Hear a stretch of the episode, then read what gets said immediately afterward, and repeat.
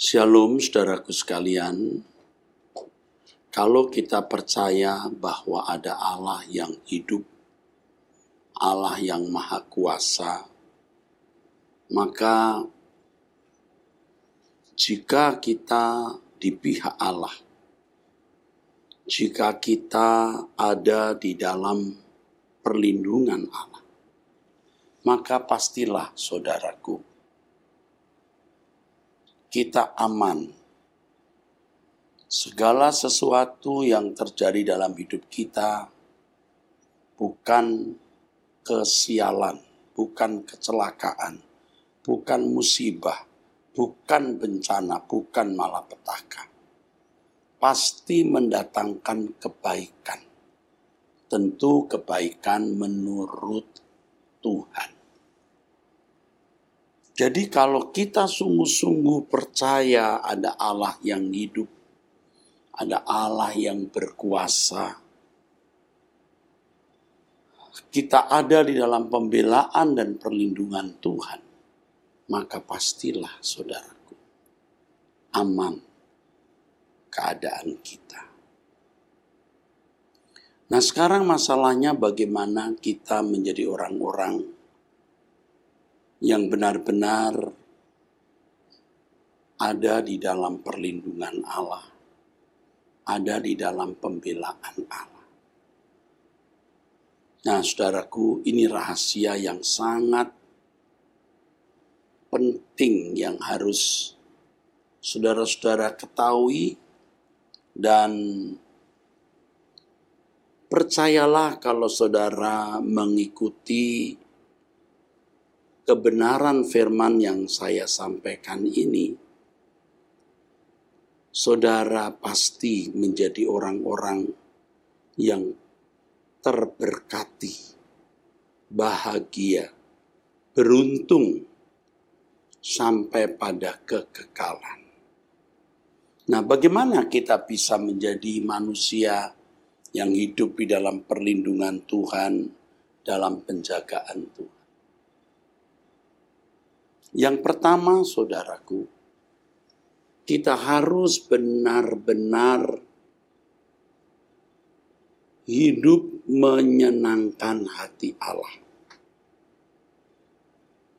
Ini bisa kita lakukan. Ini bisa terjadi, saudaraku. Menyenangkan hati Allah Karenanya dalam segala hal yang kita lakukan,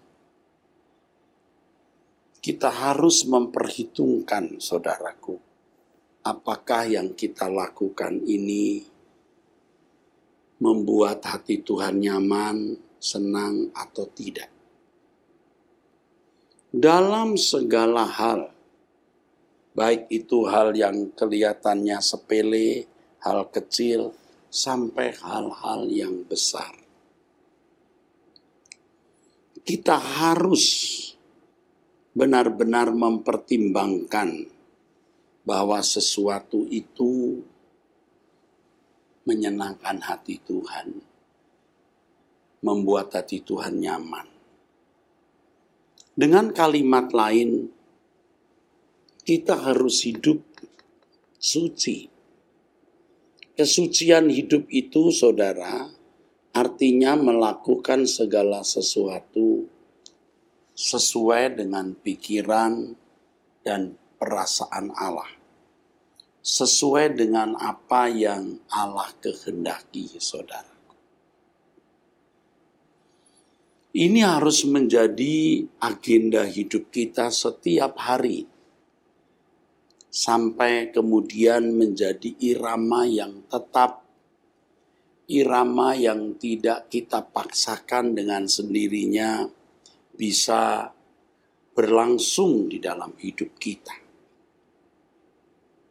Tentu saya menyampaikan hal ini kepada saudara sebab saya sendiri sudah belajar di situ.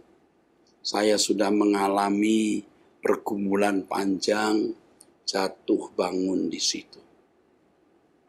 Ya tentu hari ini saya juga belum sempurna saudaraku. Tetapi kalau saya jujur ya, melihat hidup saya sejak muda bahkan terlahir sudah menjadi orang Kristen, saya tidak sungguh-sungguh mau hidup suci. Selain pada waktu itu saya tidak yakin orang bisa hidup suci. Saya juga tidak berani hidup suci karena merasa kurang bahagia. Merasa jadi hidup ini kurang lengkap, saudaraku. Kesucian itu barang langka atau bahkan menjadi barang asing, saudaraku. Kita mau jadi orang baik-baik saja, ya terutama bisa baik-baik di mata manusia. Tetapi kita tidak memperhitungkan apakah ini baik di mata Allah atau tidak. Dan irama hidup yang salah itu sudah berlangsung selama puluhan tahun. Apa yang kita mau pikirkan, kita pikirkan saja. Apa yang kita mau rasakan, ya kita rasakan saja. Kalau kita mau barang tertentu, pokoknya mau kita usaha untuk memilikinya. Kalau kita mau membeli barang, kita beli saja apa yang kita mau beli. Belum lagi, saudara, kita tidak peka terhadap hal-hal yang mendukakan hati Tuhan. Ya, kita tidak mau mengampuni dengan tulus orang yang bersalah kepada kita. Ya.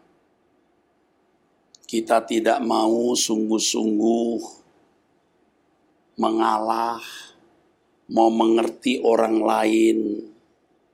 Karena kita merasa bahwa orang lain juga melakukan hal yang sama jadi jangan terlalu ekstrim lah. Jangan sok suci lah. Padahal firman Tuhan mengatakan di 2 Korintus 6 ayat 16, Aku akan diam bersama-sama dengan mereka dan hidup di tengah-tengah mereka. Dan aku akan menjadi Allah mereka dan mereka akan menjadi umatku. Sebab itu keluarlah kamu dari antara mereka dan pisahkanlah dirimu dari mereka firman Tuhan. Dan janganlah menjamah apa yang najis. Maka aku akan menerima kamu. Dan aku akan menjadi bapakmu demikian Allah berfirman. Dan kamu akan menjadi anak-anakku laki-laki dan anak-anakku perempuan. Demikianlah firman Tuhan yang maha kuasa. Jadi kita tidak bisa diterima oleh Allah kalau kita masih menjamah apa yang najis. Apa itu yang najis? Ya semua yang bertentangan dengan kesucian Allah. Ditinjau dari hukum Allah, dari sepuluh perintah Allah, ya. Kalau melanggar salah satu hukum perintah Allah itu najis ya jangan ada padamu Allah lain. Artinya kita tidak boleh kedukun, tidak boleh percaya kuasa-kuasa gelap ya yang orang Indonesia sering bilang orang-orang pinter ya. Itu bahaya kalau orang Kristen main di wilayah itu, terlibat di dalam wilayah itu bahaya, Saudara. Bahaya sekali. Tuhan mengendaki kita juga menghormati orang tua, hormati orang tua. Anak-anak yang tidak menghormati orang tua itu najis.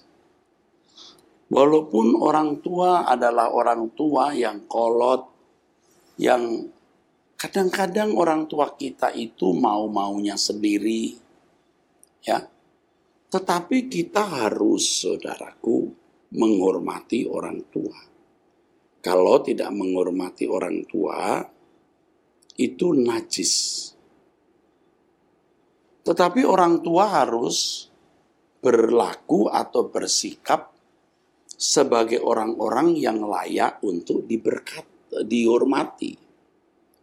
Firman Tuhan mengatakan hormati orang tuamu. Tetapi orang tua-orang tua juga harus bersikap sebagai pribadi yang layak dihormati. Sering orang tua tidak menjadi orang yang layak dihormati, yang membuat anak-anak jadi memberontak. Dan kalau anak-anak memberontak itu hukumannya berat loh saudara. Jadi jangan sampai membuat orang tua, jangan sampai orang tua maksud saya membuat anak-anaknya menjadi najis. Jangan sampai orang tua membuat anak-anaknya jadi tidak menghormati dan itu memenajiskan. Jadi anak-anak harus menghormati orang tua bagaimanapun keadaan orang tua itu dan orang tua harus menjadi orang-orang yang layak dihormati. Hormati orang tuamu. Lalu jangan membunuh. Orang yang membunuh itu najis. Membunuh bukan hanya menghabisi nyawa orang. Kita membenci seseorang itu sudah merupakan pembunuhan, saudara. Itu mengerikan. Ya, kita membunuh Maksud saya kita menghabisi nyawa orang itu sudah merupakan pembunuhan. Itu yang membuat najis. Maka firman Tuhan yang masuk di mulut tidak menajiskan yang keluar. Artinya kemarahan, kebencian, umpatan, kutukan dari hati yang membenci. Jangan ya saudara walaupun kita disakiti, dilukai, ya, dikhianati, jangan kita membenci. Jangan berzina. Tentu zina bukan hanya melakukan hubungan badan dengan orang yang bukan pasangan, tetapi melihat lawan jenis dan mengingininya, tentu itu sudah merupakan perzinahan. Makanya jangan nonton film-film yang tidak patut ditonton, karena itu akan menajiskan. Akan menajiskan saudara. Ya, jangan. Nah, lalu jangan mencuri. Ya, korupsi, mengambil barang yang bukan haknya, ya tidak perlu saya ajarkan ini.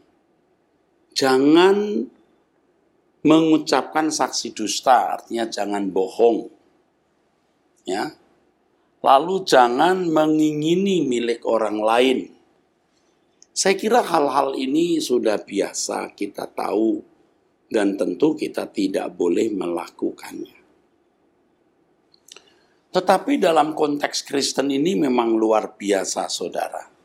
Mencuri bukan hanya korupsi, lalu terang-terangan mengambil barang orang lain, tetapi menciptakan suasana menciptakan situasi di mana kita merugikan orang lain.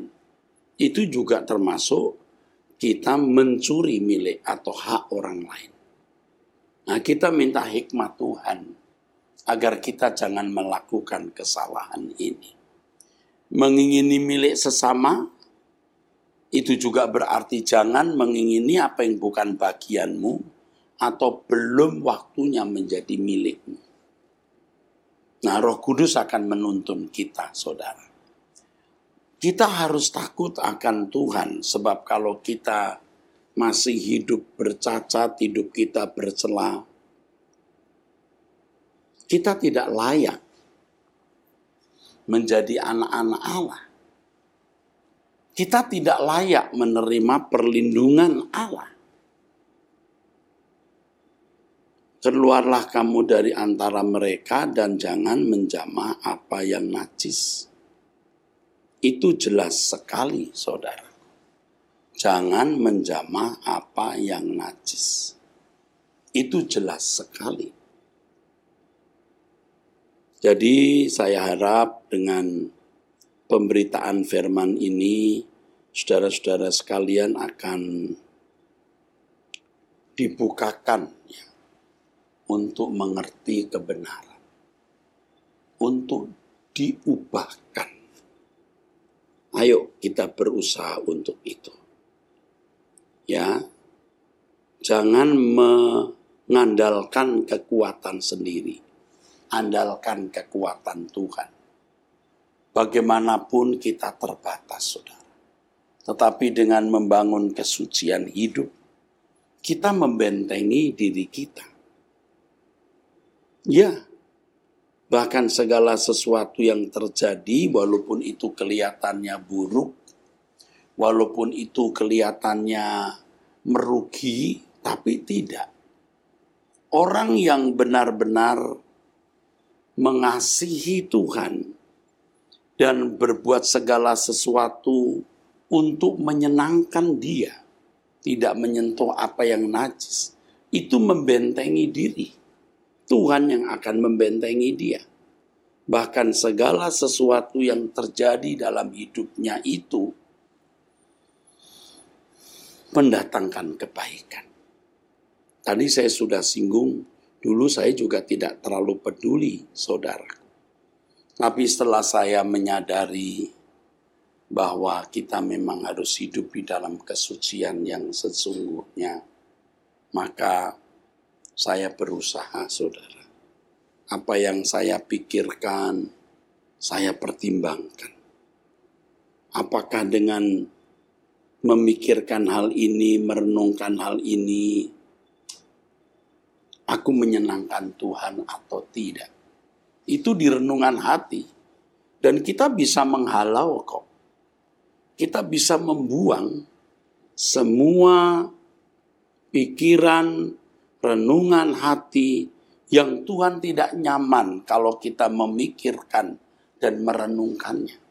Mulai dari hal itu. Ya.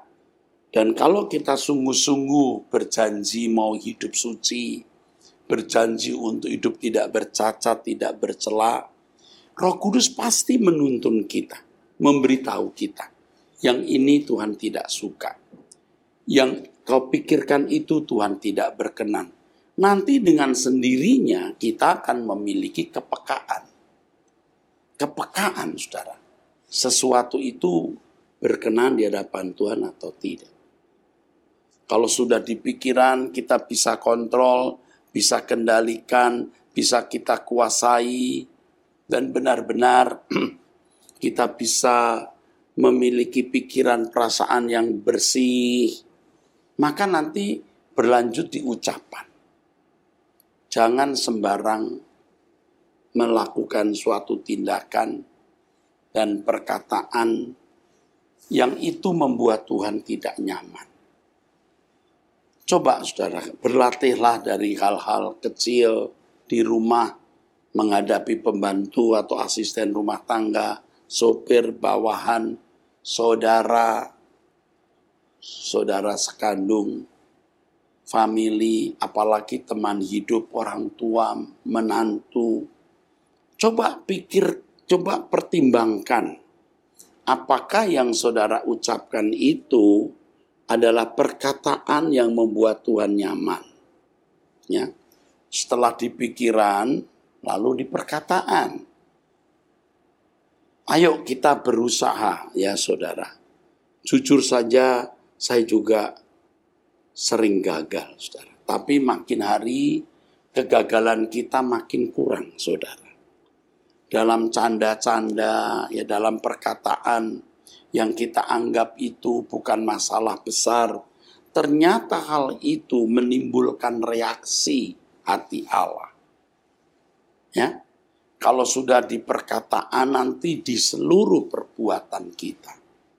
Kita mempertimbangkan apakah dengan melakukan hal ini kita menyenangkan hati Allah atau tidak. Saudara, inilah inti kekristenan sebenarnya. Dari perjuangan dan pergumulan ini, saudara akan dipimpin bagaimana menjadi serupa dengan Yesus itu saya sering katakan dan ini harus saudara perhatikan dan saudara benar-benar lakukan. Jangan muluk-muluk menjadi aktivis gereja. Ya. Jangan muluk-muluk menjadi pendeta. Ya. Tetapi coba saudaraku sekalian, dari hal-hal sederhana, hal-hal kecil yang terjadi dalam hidup ini. Nah, di sini dibutuhkan sebenarnya sebuah komitmen atau tekad. Kita harus berani ya, tidak ragu-ragu, tidak takut berjanji. Aku mau hidup suci Tuhan. Aku mau hidup tidak bercacat, tidak bercelah. Aku hanya mau menyenangkan hatimu dan tidak melukai hatimu. Coba saudara bertekad itu. Walaupun kedengarannya sombong, ya omong besar. Tetapi memang standar orang percaya itu seperti yang dikatakan oleh firman Tuhan dalam 1 Petrus 1 ayat yang ke-16 agar kita kudus seperti Allah kudus. Ini sama dengan jangan menyentuh apa yang najis, sama dengan menjadi orang kudus. Saya sering bicara ini dan terus akan berbicara hal ini. Mengapa? Ini hal terpenting dalam hidup. Jadi kalau Alkitab berkata kumpulkan harta di sorga, maksudnya adalah jadilah manusia yang bisa memproduksi, melahirkan, menciptakan pikiran, ucapan, tindakan yang berkenan di hadapan Tuhan. Menyenangkan dia. Makanya ada satu lagu ya saudara yang saya gubah. Lebih dari segalanya dalam segala perkara. Selalu melakukan kehendak Bapa dari waktu ke waktu di mana pun berada selalu menyenangkan hatimu Bapa itu. Di mana pun berada. Menyenangkanmu. Menyenangkanmu. Di mana pun dan kapan pun dalam segala perkara. Menyenangkanmu. Menyenangkanmu. Sejak di bumi sampai selamanya saudara memang ini berat sekali Benar loh. Bisa menyenangkan hati Tuhan itu berat sekali. Orang yang menyenangkan Tuhan itu orang yang teosentris. Hidupnya berpusat pada Allah, bukan lagi egosentris atau akusentris. Nah, orang-orang seperti ini barulah bisa dimiliki Tuhan dan berhak memiliki Tuhan. Nah, saya belajar bertahun-tahun menjadi orang yang teosentris itu luar biasa sulitnya, saudara. Sampai saat ini, kadang-kadang bisa tidak stabil. Ada saat di mana teosentris, saat yang lain tidak teosentris. Ya, jadi kadang-kadang ya ada blank spotnya, ups and down, on off. Nah, kita tidak boleh berhenti berjuang. Tidak boleh berhenti belajar terus untuk menjadi orang-orang yang terus bisa menyenangkan hati Allah.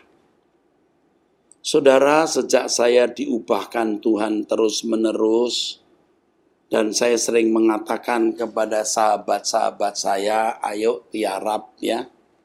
Maksudnya kita memeriksa diri sendiri, saudaraku.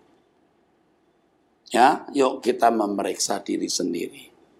Kalau bagi pelayan-pelayan Tuhan, kalau sudah sukses menjaga pikiran, perkataan, dan perbuatan, sehingga bisa menyenangkan hati Tuhan. Wah, itu pelayanannya pasti diubahkan Tuhan.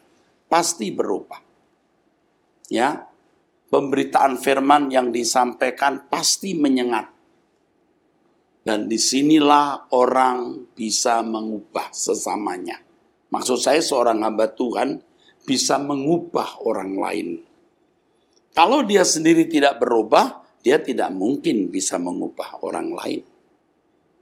Jadi jangan kita sombong kepada para pelayan-pelayan Tuhan.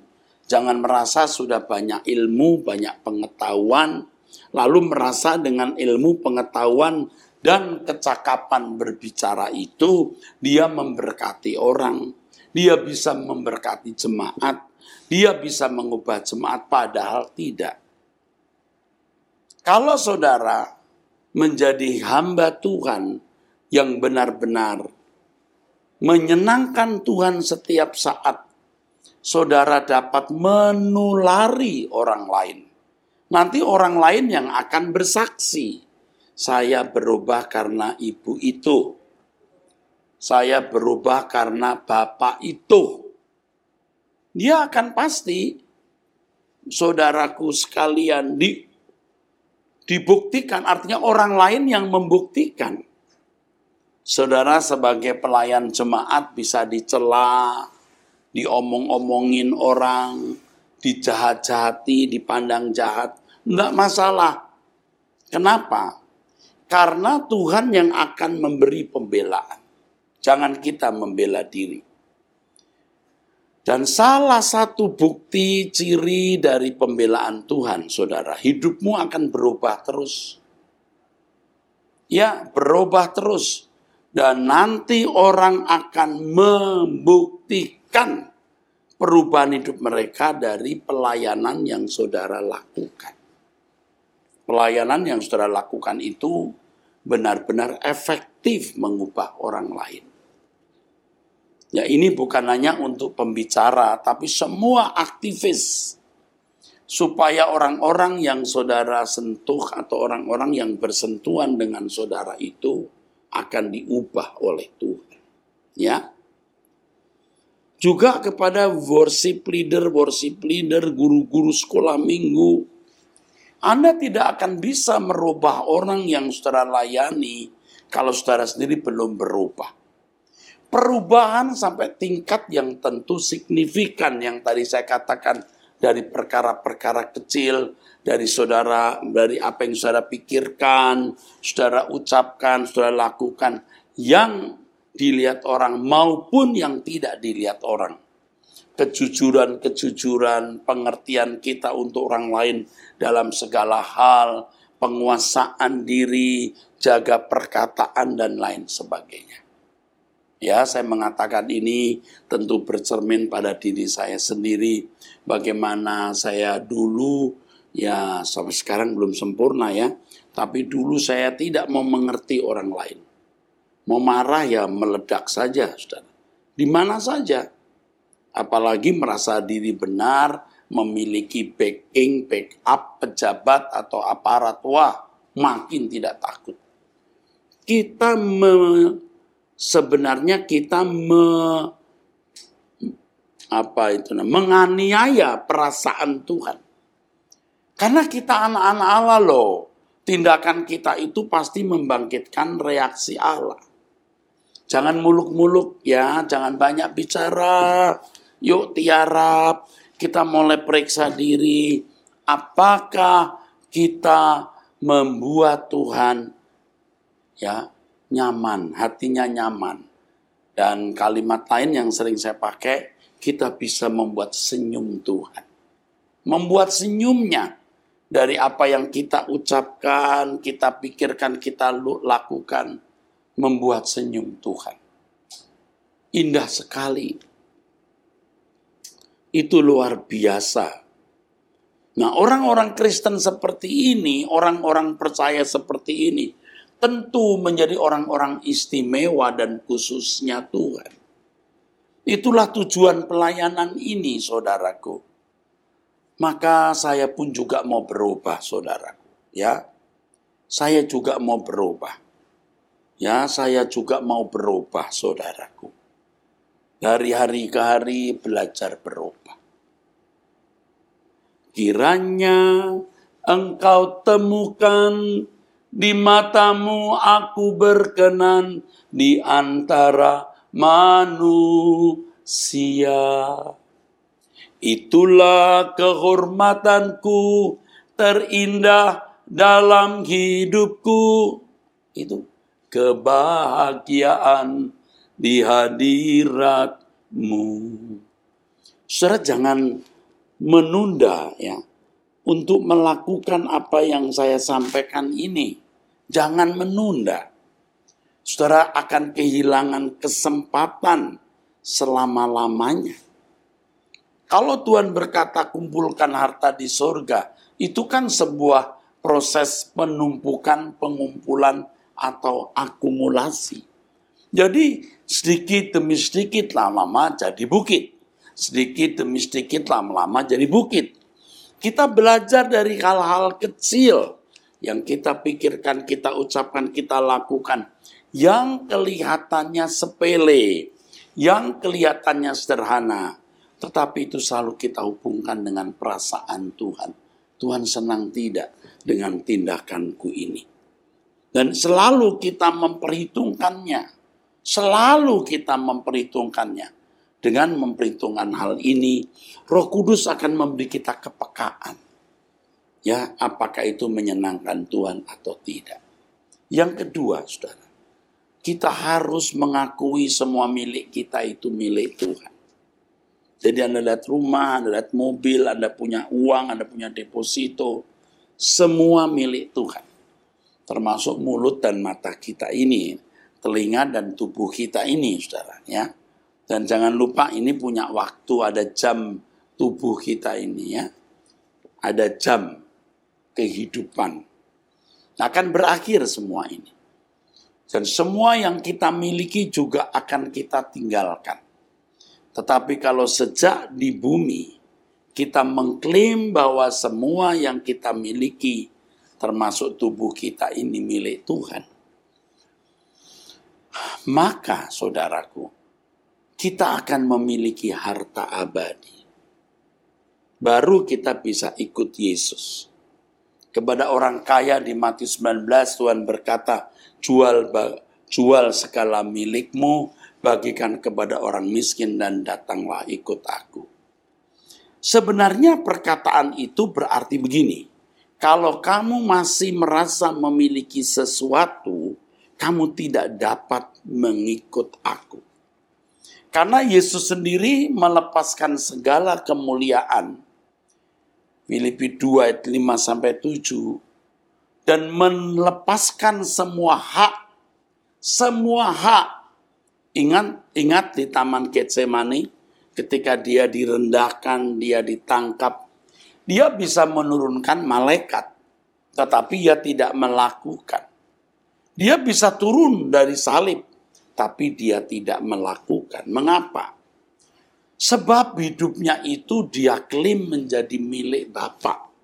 Maka prinsipnya adalah makananku melakukan kehendak Bapak dan menyelesaikan pekerjaannya. Saudara, mari kita belajar untuk itu.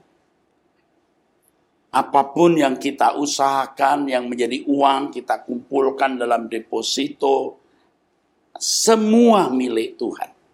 Harus berani mengklaim itu Makanya kalau saya mengajarkan saudara untuk tidak berhitung dengan Tuhan, bukan berarti lalu jadi pelit. Jangan saudara berkata, wah di GSKI kita tidak wajib memberi persepuluhan. Jadi kita tidak usah memberi persembahan. Itu salah. Tentu harus ada bagian yang kita sisihkan untuk Tuhan. Semua milik Tuhan dan kita ini seperti seorang kasir yang mengelola harta majikan. Majikan kita tentu adalah Tuhan, saudara. Kita mengelola milik Tuhan. Oh, saudara, kalau saudara memiliki prinsip ini dan mengakar di dalam diri saudara, nanti saudara akan lebih peka dalam menggunakan harta uang saudara akan lebih peka. Jadi kita harus klaim dulu seluruh hidup kita milik Tuhan dimulai dari apa tadi? Ya hati, pikiran, mata, mulut, telinga, seluruh tubuh kita ini milik Tuhan. Dan ini punya waktu loh, ada jam tubuh, jam kehidupan fisik. Kalau nanti mati selesai dikubur dan seluruh harta yang kita miliki juga lepas. Tetapi kalau sejak kita hidup di bumi, kita mengklaim dan membiasakan diri bahwa segenap hidup kita milik Tuhan, maka saudaraku, kita memiliki harta kekal. Jadi kita harus berani mengklaim semua ini milik Tuhan. Milik kerajaan surga. Banyak orang tidak merasa, ah, maksud saya tidak menyadari hal ini. Ya sehingga dia berlaku suka-suka sendiri. Kasihan kalau suatu hari dia menghadap tata pengadilan Kristus, Celaka, saudara. Lukas pasal yang ke-16 ayat 12 mengatakan bahwa harta yang kita miliki hari ini harta orang lain. Sedangkan harta kita sendiri nanti di kekekalan, saudara. Nah, kalau ingat begitu, kita tidak merasa memberi waktu kita mendukung pekerjaan Tuhan, menolong saudara untuk uang kuliah anaknya, menolong orang yang dalam kesusahan kita hanya menjadi seorang manajer, kasir, dan yang kita kelola itu milik Tuhan, maka harus peka-peka mendengar suara Tuhan yang memiliki, yang empunya ya, seluruh hidup kita. Akhirnya saudaraku dengan kita mau menuruti apa pun yang Allah kehendaki artinya hidup suci, dan mengakui bahwa semua milik kita adalah milik Tuhan yang kita persembahkan bagi Tuhan. Maka yang ketiga kita akan bersedia melakukan apa pun yang Allah kehendaki. Melakukan apa pun yang Tuhan perintahkan. Sebenarnya saudaraku bisa mengerti apa yang Allah kehendaki. Itu luar biasa. Yesus berkata, "Kamu bukan lagi hamba, tapi sahabat." Sahabat artinya, saudaraku, orang-orang yang dekat. Sahabat itu orang yang dekat. Orang dekat itu artinya, saudaraku, orang yang bisa sehati. Jadi kalau kita sahabat Tuhan, kita bisa mengerti apa yang Allah kehendaki untuk kita lakukan. Yesus berkata, "Kamu bukan hamba, tapi sahabat." Hamba tidak tahu apa yang diperbuat tuannya, tapi kalau sahabat tahu, dan aku beritahu kamu apa yang harus kamu lakukan. Sebagai sahabat Tuhan, kita bisa berkata, "Apa pun yang kau perintahkan padaku, Tuhan, aku mau lakukan." Nah kita harus berani punya komitmen atau tekad itu saudaraku. Apa pun yang kau perintahkan. Jika saudara melakukan hal itu, saudara baru benar-benar adalah anak Abraham.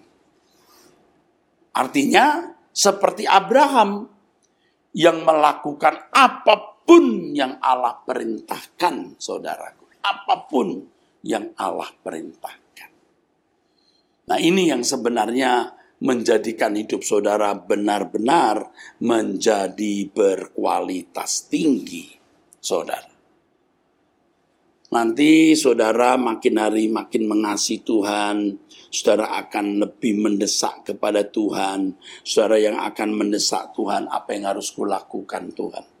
Gak usah diperintah, kita yang mendesak, what must I do Lord?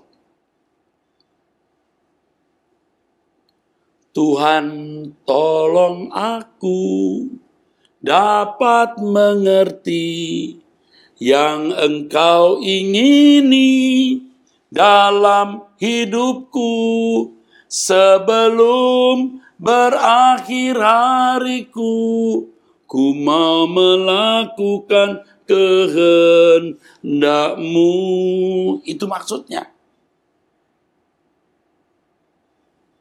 Bapa, tolong aku harus buat apa?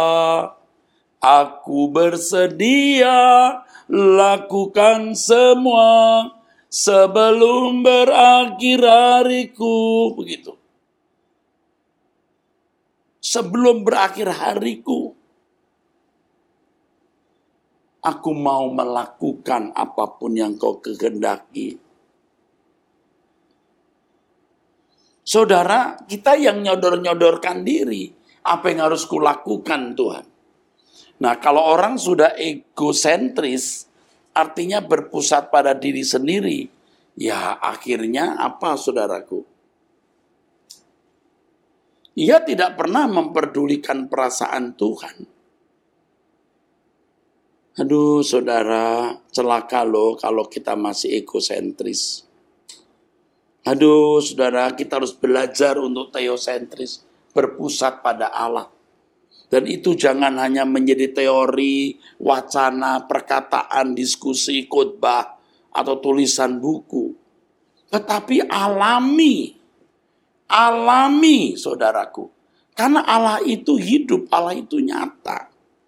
Seperti di awal pemberitaan khotbah ini saya mengatakan, kalau kita percaya Allah itu hidup, Allah itu nyata, Allah itu ada. Saudaraku, betapa beruntungnya kita hidup dalam perlindungan, pemeliharaan, dan penjagaannya. Tapi siapa orang yang layak menerima perlindungan Tuhan? Ya tentu orang yang hidupnya berkenan, orang yang hidupnya suci, yang seluruh tindakannya menyenangkan hati Allah, membuat senyum Tuhan.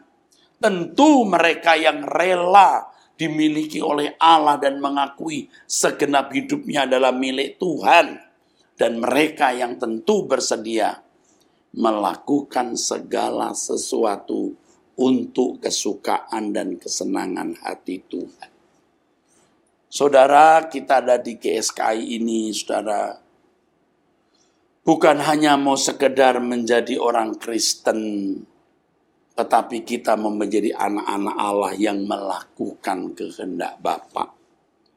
Ya, Kristen sejati perjuangannya bukan sekedar rajin ke gereja. Dan tolong para aktivis hamba-hamba Tuhan, jangan merasa sudah melayani Tuhan dengan baik hanya karena saudara ada di dalam lingkungan kegiatan pelayanan gereja. Tapi saudara harus merasa bahwa pelayanan yang sesungguhnya menyenangkan hati Allah. Dengan kehidupan suci, dengan kehidupan yang mengakui semua miliknya milik Tuhan, semua milik kita milik Tuhan, dan bersedia melakukan apa pun yang Allah perintahkan, maka saudara membuat benteng. Benteng perlindungan. Saudara telah membuka langit hidupmu untuk menerima pencurahan berkat Tuhan. Saudaraku sekalian, saya sangat berharap melalui pemberitaan firman Tuhan ini, saudara diberkati dan diubahkan.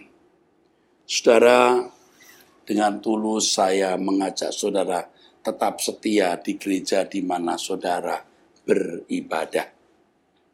Saudara yang ada di GSKI THB, Perdatam, kebun jeruk, sitikon pagi, yang di Pluit, yang di Gajah Mada, di Pantai Indah Kapuk, ya.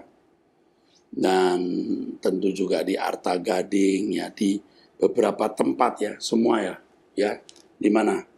Di dari sana, THB, Perdatam, Arta Gading, Kebun Jeruk, Sitikon Pagi, ya kalau setikan sore kebun jeruk Gajah Mada, terus Pluit yang dikembalakan Pak Mak, lalu Pantai, Pantai Indah Kapuk ya, yang dikembalakan Pak Weknyo. Tetaplah di sana menjadi anggota setia di gereja itu. Kalau ada yang namanya e-church, ya itu memang untuk mereka yang bukan atau belum menjadi anggota GSKI, khususnya yang ada di luar kota Jakarta. Jadi kalau saudara sudah di Jakarta, sudah menjadi anggota GSKI di masing-masing wilayah, harus tetap di situ, tidak boleh mendaftar lagi di e-church ya. Oke, sampai jumpa. Tuhan memberkati saudara-saudara sekalian. Sola Gracia.